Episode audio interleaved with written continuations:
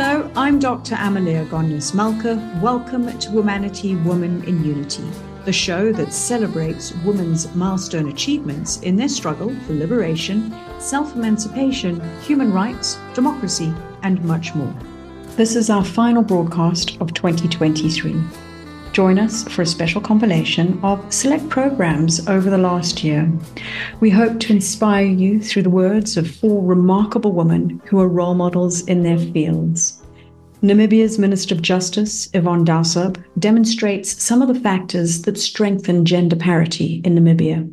Professor Liezl van Dyk, the Executive Dean of the Faculty of Engineering at Northwest University, encourages women to seek career opportunities in engineering. Judge Soma a permanent judge of the Free State High Court, talks about her foray into the law and what it means to practice as a judge. We close today's show with world acclaimed soprano Pretty Yende, who reminds us to follow our dreams. Our first guest in this feature is Namibia's Minister of Justice, Yvonne Dausab, and she starts the conversation discussing some of her effective leadership strategies. A few of them, I think the, the one is definitely to support other females, you know, and in real support, you know, whether it is to assist with uh, reviewing, uh, you know, maybe speeches in the National Assembly, if you'd like, uh, or even providing guidance, if you'd like, uh, to other cabinet colleagues. So support of females, I think, is important. Then also to focus on key areas of your mandate, because I think sometimes we can get distracted to be involved in all sorts of struggles. Uh, while it's important, I think we must know that you have limits as a human being, firstly, but also you have limits because of the portfolio that you hold at a particular time. So it's important that you focus on, on the key uh, mandate that you have. The third one, I think, is, is relationships, building relationships across party lines, across gender lines, across various aspects of diversity, because that's what's going to help you see different perspectives that people hold. So, you know, not to be part of cliques and, and clubs. I avoid that. The, the other thing that I think I did well is to, to be kind in my criticism of other people's work because it helps also with people kind of giving you similar courtesy when you need it. But of course, uh, without shying away uh, from providing honest opinions about views that you have, even around the kinds of programs that we are undertaking. The, the other issues that I think that are important is the kind of relationship that I have with my staff members and my cabinet colleagues, uh, members of parliament. So building those relationships. And then the other key strategy is you must read and you must always be ready, you know, for everything, you know, if, and I think also to participate in activities that brings out your strengths and then you must be available to assist. That's also a strategy uh, in itself. If you are always absent from people's things, so to show up, you know, when time and resources allow, to show up is important. I think that for me has kept me kind of sane over the past four and a, uh, almost four and a half years of being the Minister of Justice. Thank you for sharing some of your insights into leadership because no one's got a, singular recipe. Everybody does things in, a slightly different way. And it's always interesting to see what what's new and, and what works.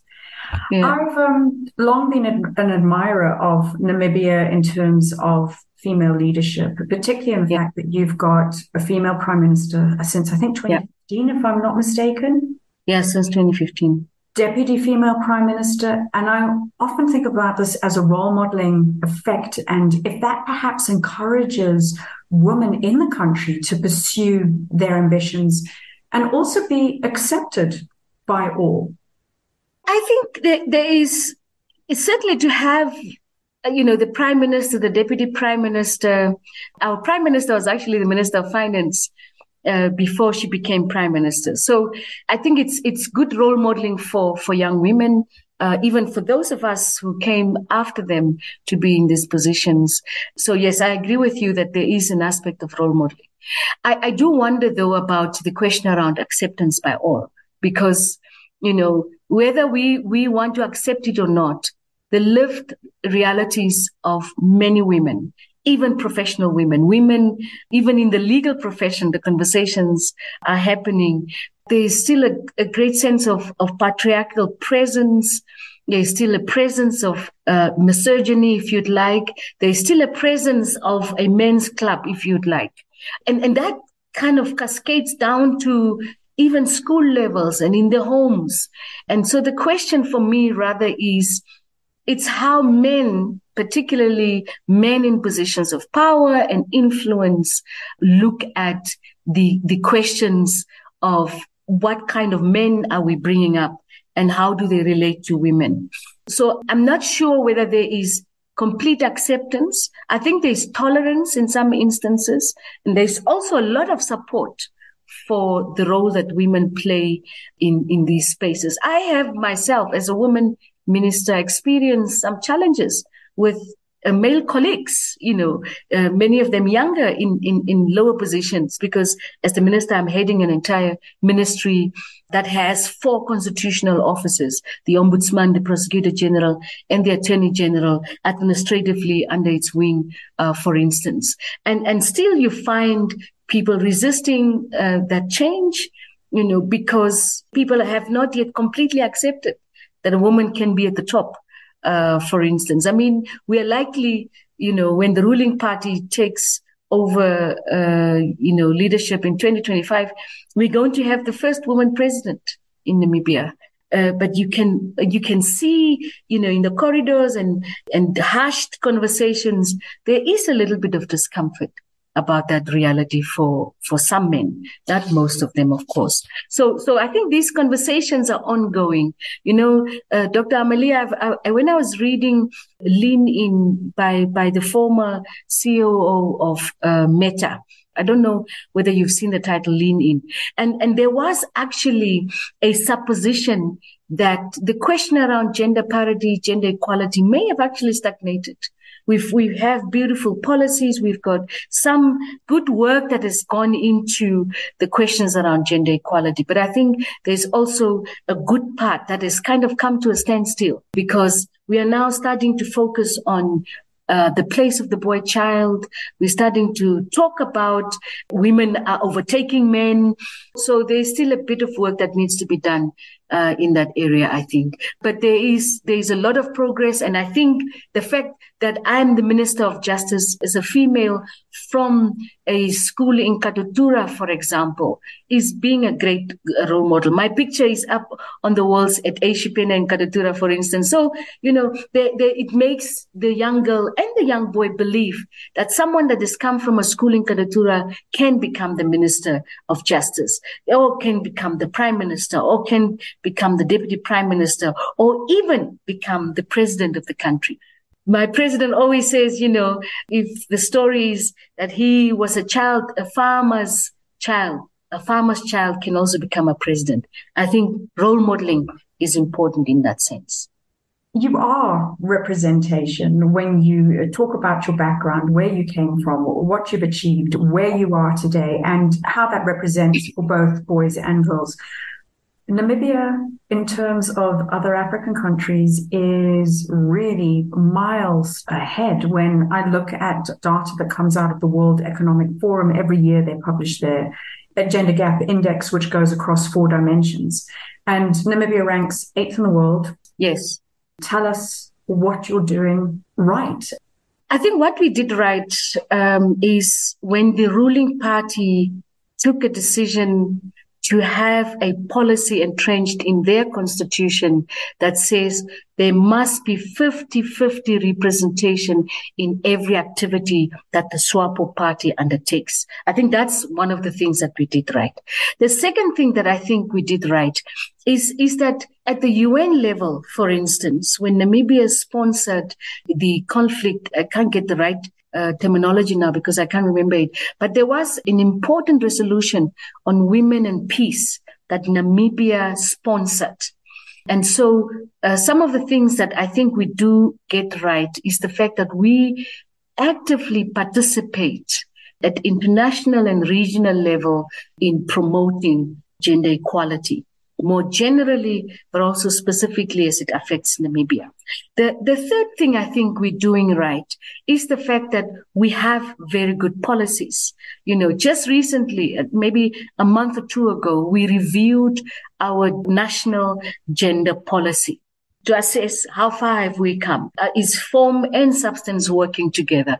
And, and so we're now working on developing the new 10 years of our gender policy. So we have a very strong gender policy. And obviously, the other thing is to recognize and have those conversations at a national level, whether it's in the National Assembly, whether it's in cabinet, we have candid conversations about where we are finding ourselves. If 60% of our graduates are, are girls, and more and more girls are going to school you know what is the place of our boy child? And and we have an honest conversation about that. We're starting to have honest conversations about the place of the man in our society. Just recently we discovered that you know there was a higher percentage of men committing suicide in namibia.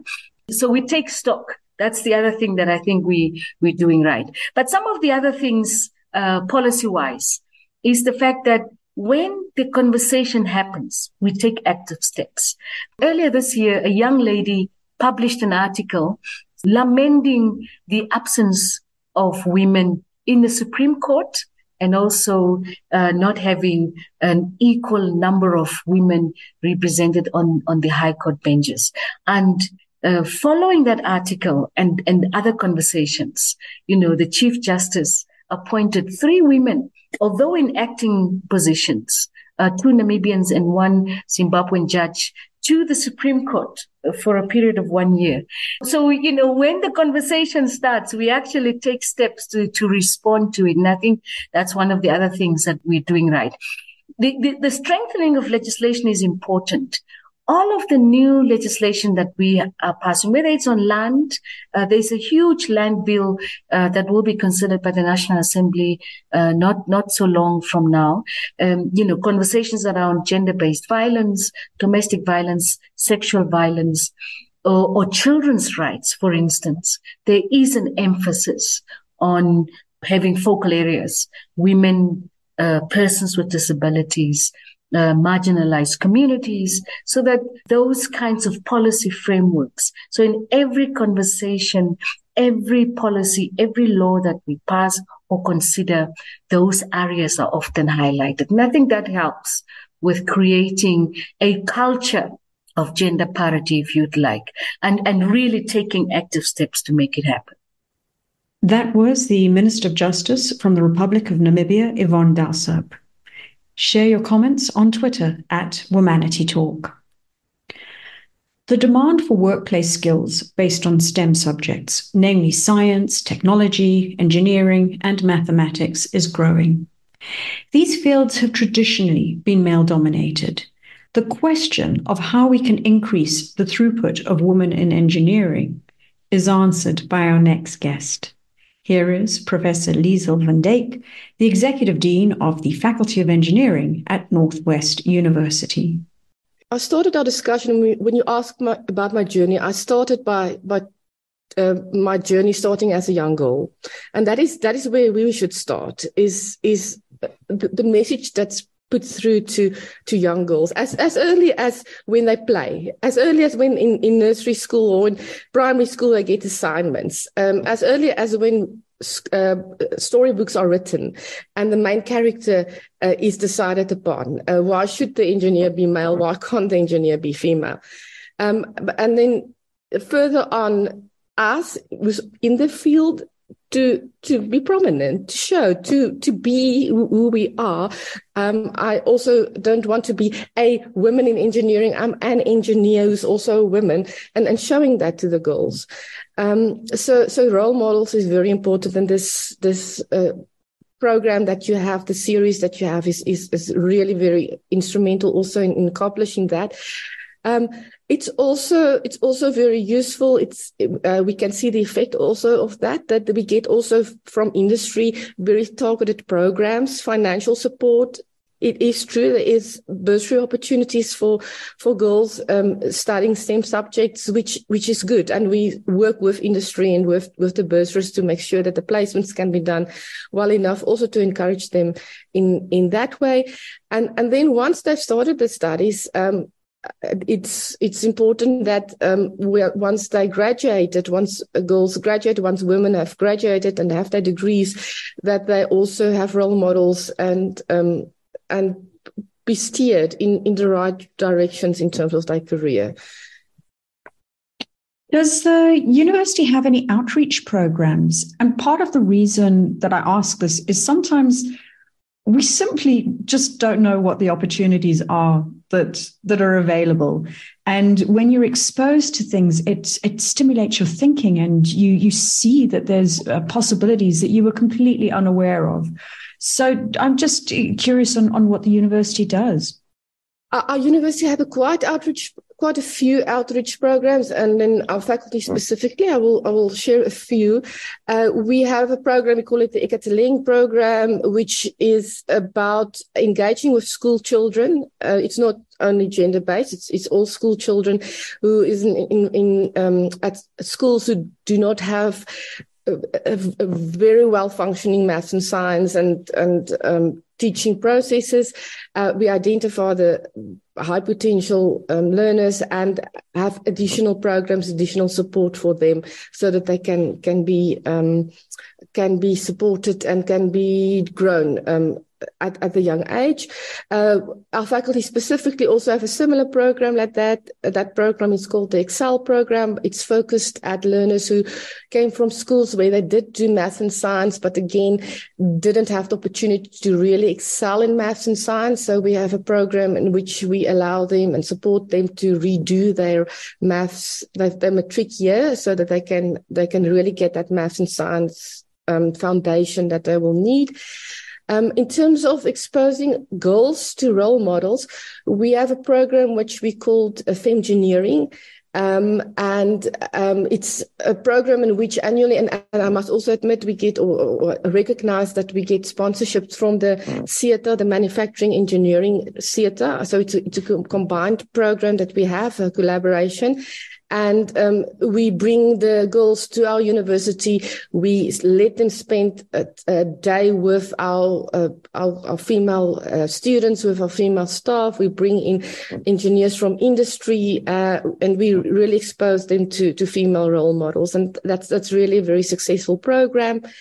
Then there's a program that our faculty is doing in collaboration with our university business school. It's called Innovate Her, innovator with the her in, in, in, in, capital letters. Um, and it's a program in which my colleague from the business school um, take uh, the school teams of, of, of school children. And it, it's not only it's not only girls the teams are comprised of a combination but it's focused on encouraging the the girls there's a certain ratio to be to be adhered to. And they come up with a nice idea. They come into the program with a nice idea or just just a problem that they want to be solved and they're taken systematically and coached in problem solving in innovation and when they end out with that program they actually have a, a solvable and a business plan and and a whole whole way of taking this forward. So um, the winners then have an opportunity to take their program even further.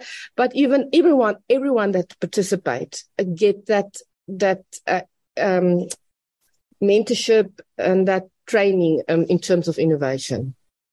That, that's a few that I can think of. Uh, there's more, but that's that's a good sample of what what we are doing. Yeah, I love that of being able to take a nascent idea through to the implementation stage, having the competitiveness there as well, because then you've got your your peer. Is this good? Is this good enough? Uh, and understanding that's that's how the real world operates. And, and it's beautiful solutions that, that we get out of there. And, and the, the, the type of solutions and we also encourage them it's the whole thing of changing the world for the better. It's solutions that should make a difference in community. Um so so it's it's really beautiful the the impact that comes from programs like like those with our program, Womanity, Women in Unity, it's it's really about celebrating women's achievements, but also acknowledging the fact that the gains that we've had, there's also been a certain amount of of struggle to to get to this point. And you mentioned earlier, uh, changing male mindsets is is one of the areas that we we have to tackle, because the reality is that the world and the, let's say the world of work was really structured around man's hours. It wasn't structured around women's hours. So, what I wanted to ask you is if you could share a couple of obstacles that you may have encountered in your career and how you overcame them as a means of uh, lessons to younger women that may experience a similar situation? I I can maybe I can just first start. I, am definitely going to talk about obstacles, but I, I would also like to start by saying that there's also a lot of opportunities. So, so, so, so there's things in your way, and you must ask yourself: Is it an obstacle or is it an opportunity? And it's often more easy to grab an opportunity and make the best of it than than trying to to to get around an obstacle. Um, but I, I I think the obstacles in in our way um, aren't always so clear. So, so, but the, the obstacles that I that I had in in my career wasn't uh, you can't go here because you're a woman. It was things that at first I didn't realize. It was it was less tangible. It was preconceptions. I, for example, the, the conception of oh you are here because you're a woman. You were you were promoted or you were put in this management position because you're a woman. I had to work extra hard to, to show that I'm in this position because I'm the right person to, to, to do this. So the fact that there's opportunities also change make, make perceptions that okay, you're there for for for for for the for gender reasons and not for the reason that you're the right person. But I, again, I must say it's it's it's not everyone that have those perceptions, but it took me time to realize that those perceptions exist. Um, I also think we must acknowledge that uh, there's certain things, certain ways in which uh, women manage typically, and I'm I'm stereotyping now, which is which is typical uh, typical to women. Um, so what I what I've noticed for myself at some stage is when I write an email, um, I may phrase it differently as some of my counter um, parts. I, I put in the word please and will you and will you do that? And I will appreciate so much if you do it. And I, I noticed it. It was I, I, didn't realize it before, but it was a fact. If I read my emails and I read my read my colleagues' emails, it was much more uh, trying to encourage in, in, inclusive than instructing. And I, I'm I'm not sure if it's a personality thing or if it's a gender thing, but I also know, and you can read literature about it, that there is a, a, a female way of, of the female vocabulary and a male vocabulary and, and both genders can use it. But, but I had to deliberately ask myself, but I'm using this as a certain way of, of giving an, an instruction without without um, defining my personality, I needed to to to make sure that I put it in a register that is appropriate for that for that. So it's it's small things, things that I have not um, thought of and I have not seen once I'm in a in a position. But being being mindful of the fact that people are different and and understanding yourself um, that's the that's the key of of of, of getting over stumbling blocks understanding yourself and understanding how it influences uh, people's reaction to you that was the Executive Dean of the Faculty of Engineering at Northwest University, Professor Liezl van Dyk. Post your comments on Twitter at Womanity Talk. Moving from one traditionally male dominated field to another, the law. We now hear from Judge Soma Naidoo, who is a permanent judge of the Free State High Court. She talks about some of the obstacles she faced as a woman, recent legislative changes that empower women, and the role of the South African chapter of the International Association of Women Judges to build up a pipeline of female judges. Judge Naidoo, you started your own legal practice in a field that was not particularly welcoming to women. Very much so. I, I, it was such a male dominated world. When I started out as a young attorney, I was the only woman doing criminal work. it was a rarity to see a woman in doing criminal work at that stage. But I did a fair amount of criminal work as well as, as commercial and civil work. Um, and you know, for me, um, I always wore my my red dot, as you can see, you know, which says I'm a married Hindu woman, and that that was something that blew people away. What was this? And I don't know whether they felt that if you wore the dot, you were not as intelligent as you should be, you know. And I experienced that as well. And um, you know, in court, magistrates, for instance, as a young attorney, looked at me and thought, "Oh, what does she know?" You know, and um, until I showed them what I know. And, and you, you, you have these barriers all along the way. But for me, I realized that you've got to make your work speak for itself. The quality of your work. You've got to make your conduct, the manner in which you carry yourself count. And it did. You know, um, they say you can't keep a good woman down for long. And I made that a reality to, for them to understand. I put people in a position where they could not deny the merit of your work. They could not deny your worth. And I think that's important. That's a great piece of advice. In your view, what would you say have been some of the most important recent laws or, or reforms that have passed that have been in the best interests of women? Well, let's start with the Constitution. I mean, that lays the ground rules. And if you look at, especially in women's rights, I mean, you, if you look at the, the right to equality, the, the right to life, the right to freedom and security in person, those are all dealing with human rights which are essentially women's rights. Because if you look at that, you know, with gender based violence being what the president has referred to as the second pandemic, um, that we start with the constitution. It lays down the ground rules and, and emanating from that, you know, we would have then, for instance, the Domestic Violence Act, which has been around a while. Um, you have employment equity. Um, you would have the, the, the, Sexual Offences Act dealing with rape, where they've expanded the meaning of rape. A sexual assault has an expanded meaning. You know, certain acts which previously would not have qualified as either rape or sexual assault do now. So, you know, that has expanded the protection because rape victims are largely women or, or for the most part, women or girl children although more and more I find males and male children also becoming victims. But it, it has expanded the meaning of rape and sexual assault, which then widens the protection that, that one can give. And I think recently there's the National um, Coalition on Gender-Based Violence and Femicide Bill.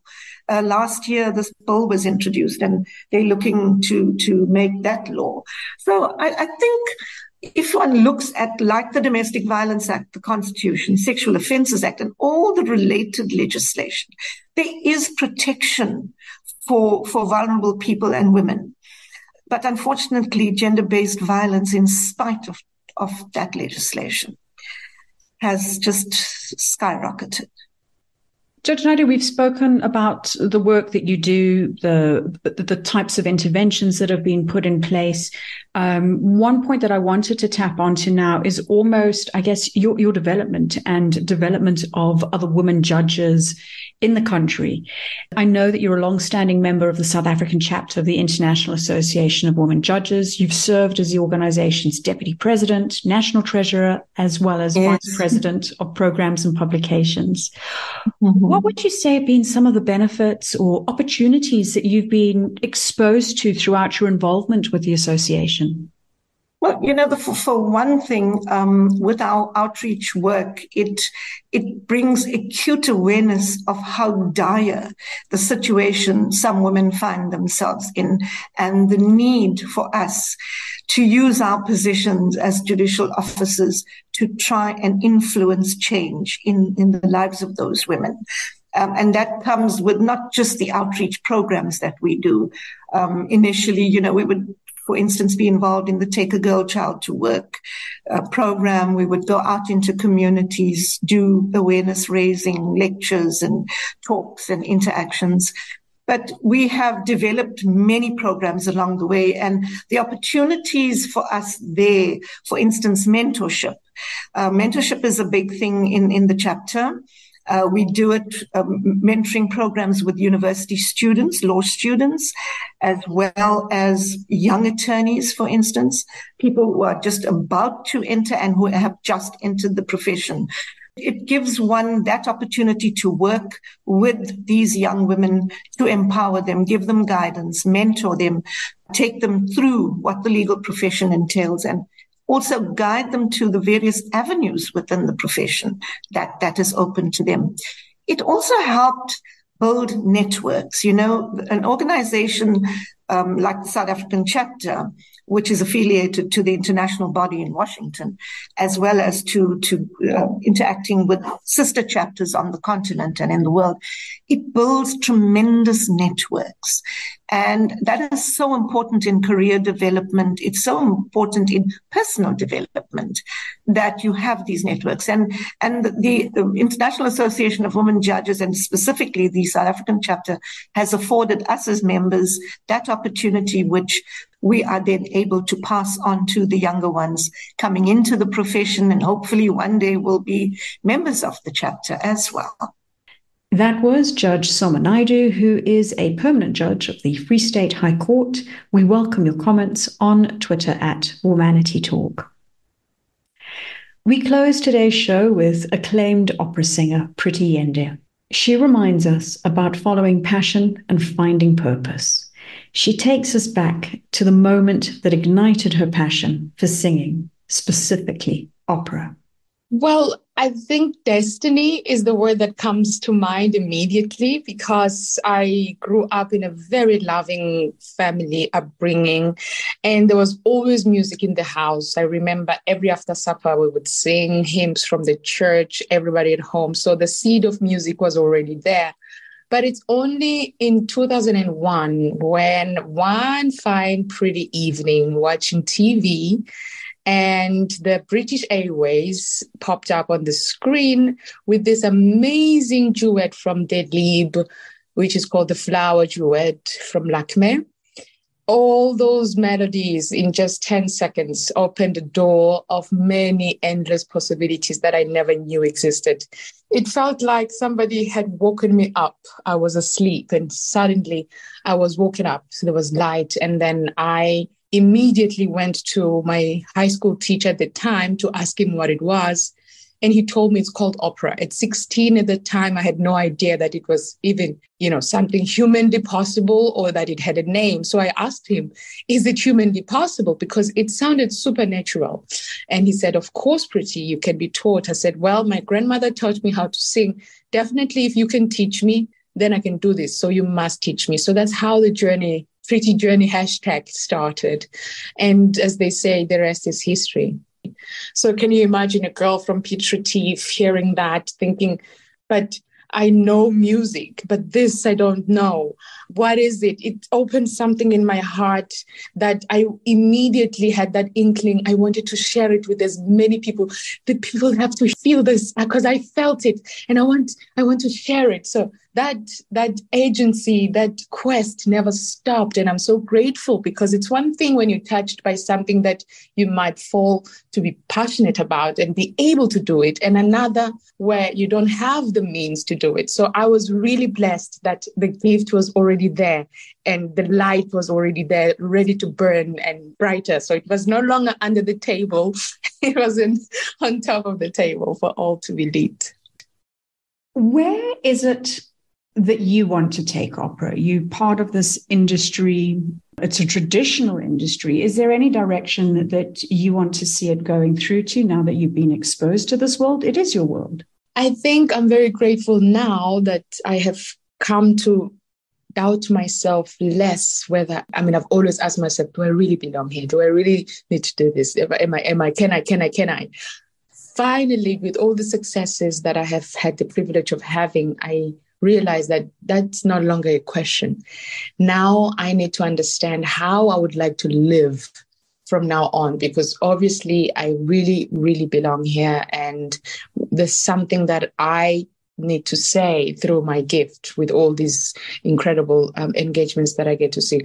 One of the things that I wish more than anything is the perception of thinking that it belongs to some and not to some. I totally disagree with that. And my hope is that we can all understand and appreciate that this gift of music is for all humanity. It's the so it's really soul food. it's not just for some. And that privilege is ours as human beings. And I wish that, you know, audiences can be from any walk of life, just for those hours for us to just come into that table of virtue and just sit and let the melodies take us and we take that richness and wealth with us when we go to our homes. Hopefully we become kinder to one another and then that kindness and love and compassion it also just goes to the world and this world of ours becomes a better place. Mm. that's such a, a beautiful and important sentiment with us being a gender based show and we go across literally every sector of industry from academia through to politics through to the business world the sporting arena to the entertainment um, space. But one of the things that i often find is that there are always some type of, of gender discrepancies whether it is issues of uh, not being able to have equal pay or equal opportunities. What would you say have been some of your experiences or, or gender challenges that you've you've confronted during your career? I believe the biggest one was that I was always the youngest in the room. And so the perception was that I do not know enough. It is true that, um, you know, age and experience can be misleading in a way when a gift just is able to do what what I cannot say with my words. I noticed at the beginning that I would enter a room and looks would be like, "Why are you here?" or um, "You're too young to understand." But the, immediately when I started to make music, everyone in that room could hear that they cannot negate that. And so the world of opera is also very male dominant. And so that too makes it quite uncomfortable at times for, for women. And uh, especially also most of the directors can be, um, you know, gay and the compassion for women can sometimes be mm, a little bit compromised because we might be pushed further than we would like. And those challenges are still there, you know. And so the lack of respect um, sometimes for women can be there, that you find yourself forced in a way, for a lack of a better way, to wear a certain costume, to be a certain size. Uh, you have to be thinner you have to be you have to look like a model sing like an angel and act like meryl streep you know so those challenges are quite difficult. And they're more uh, ma- mainly for women guys don't have them as much. Guys can have their steaks and beers but we need to have our salad and go to gym. Which is where you are now. Right right. But i i, I decided um, when i saw those those challenges i said to myself i need to find a way to protect my gift I need to find a way to make the other girl know that you don't have to do that in order to have a successful career.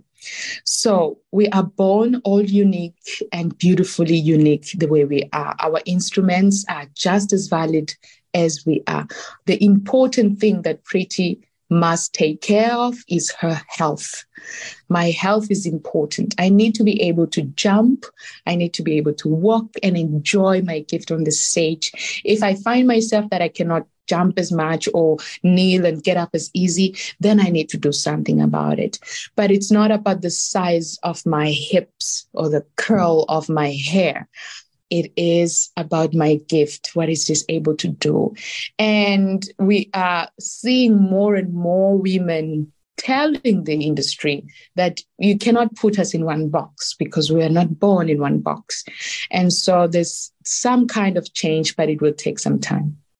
As we wrap up today's conversation, please can you share a few words of inspiration or wisdom or motivation that you'd like to pass on to girls and women who are listening to us in the continent? Dear somebody, may you know that you are absolutely precious and unique, and you are in this world for a great and wonderful purpose. Don't let the world stop you. Don't let them cut your wings. They don't know you. You have visions. You see yourself there. Get yourself there. The world is always last to catch up. So don't let them stop you before you even give birth to your dream. The incredible time that we are living in right now it's so endless with so many possibilities. The world is even smaller than before. Opportunities are even more than before. So like Mandela said, don't play small, play bigger. And if you fall, like we were children, we would laugh and get up and walk again. So don't give up. Don't give up. Don't look at me and think that I have had it easy. I deserve it. Yes, I do. But it's also been very hard. The trick is not to stop, is to keep going and keep fighting for that wonderful soul that you are. We hope that this compilation encourages you to pursue possibilities and purpose. Warm wishes for the festive season from Womanity.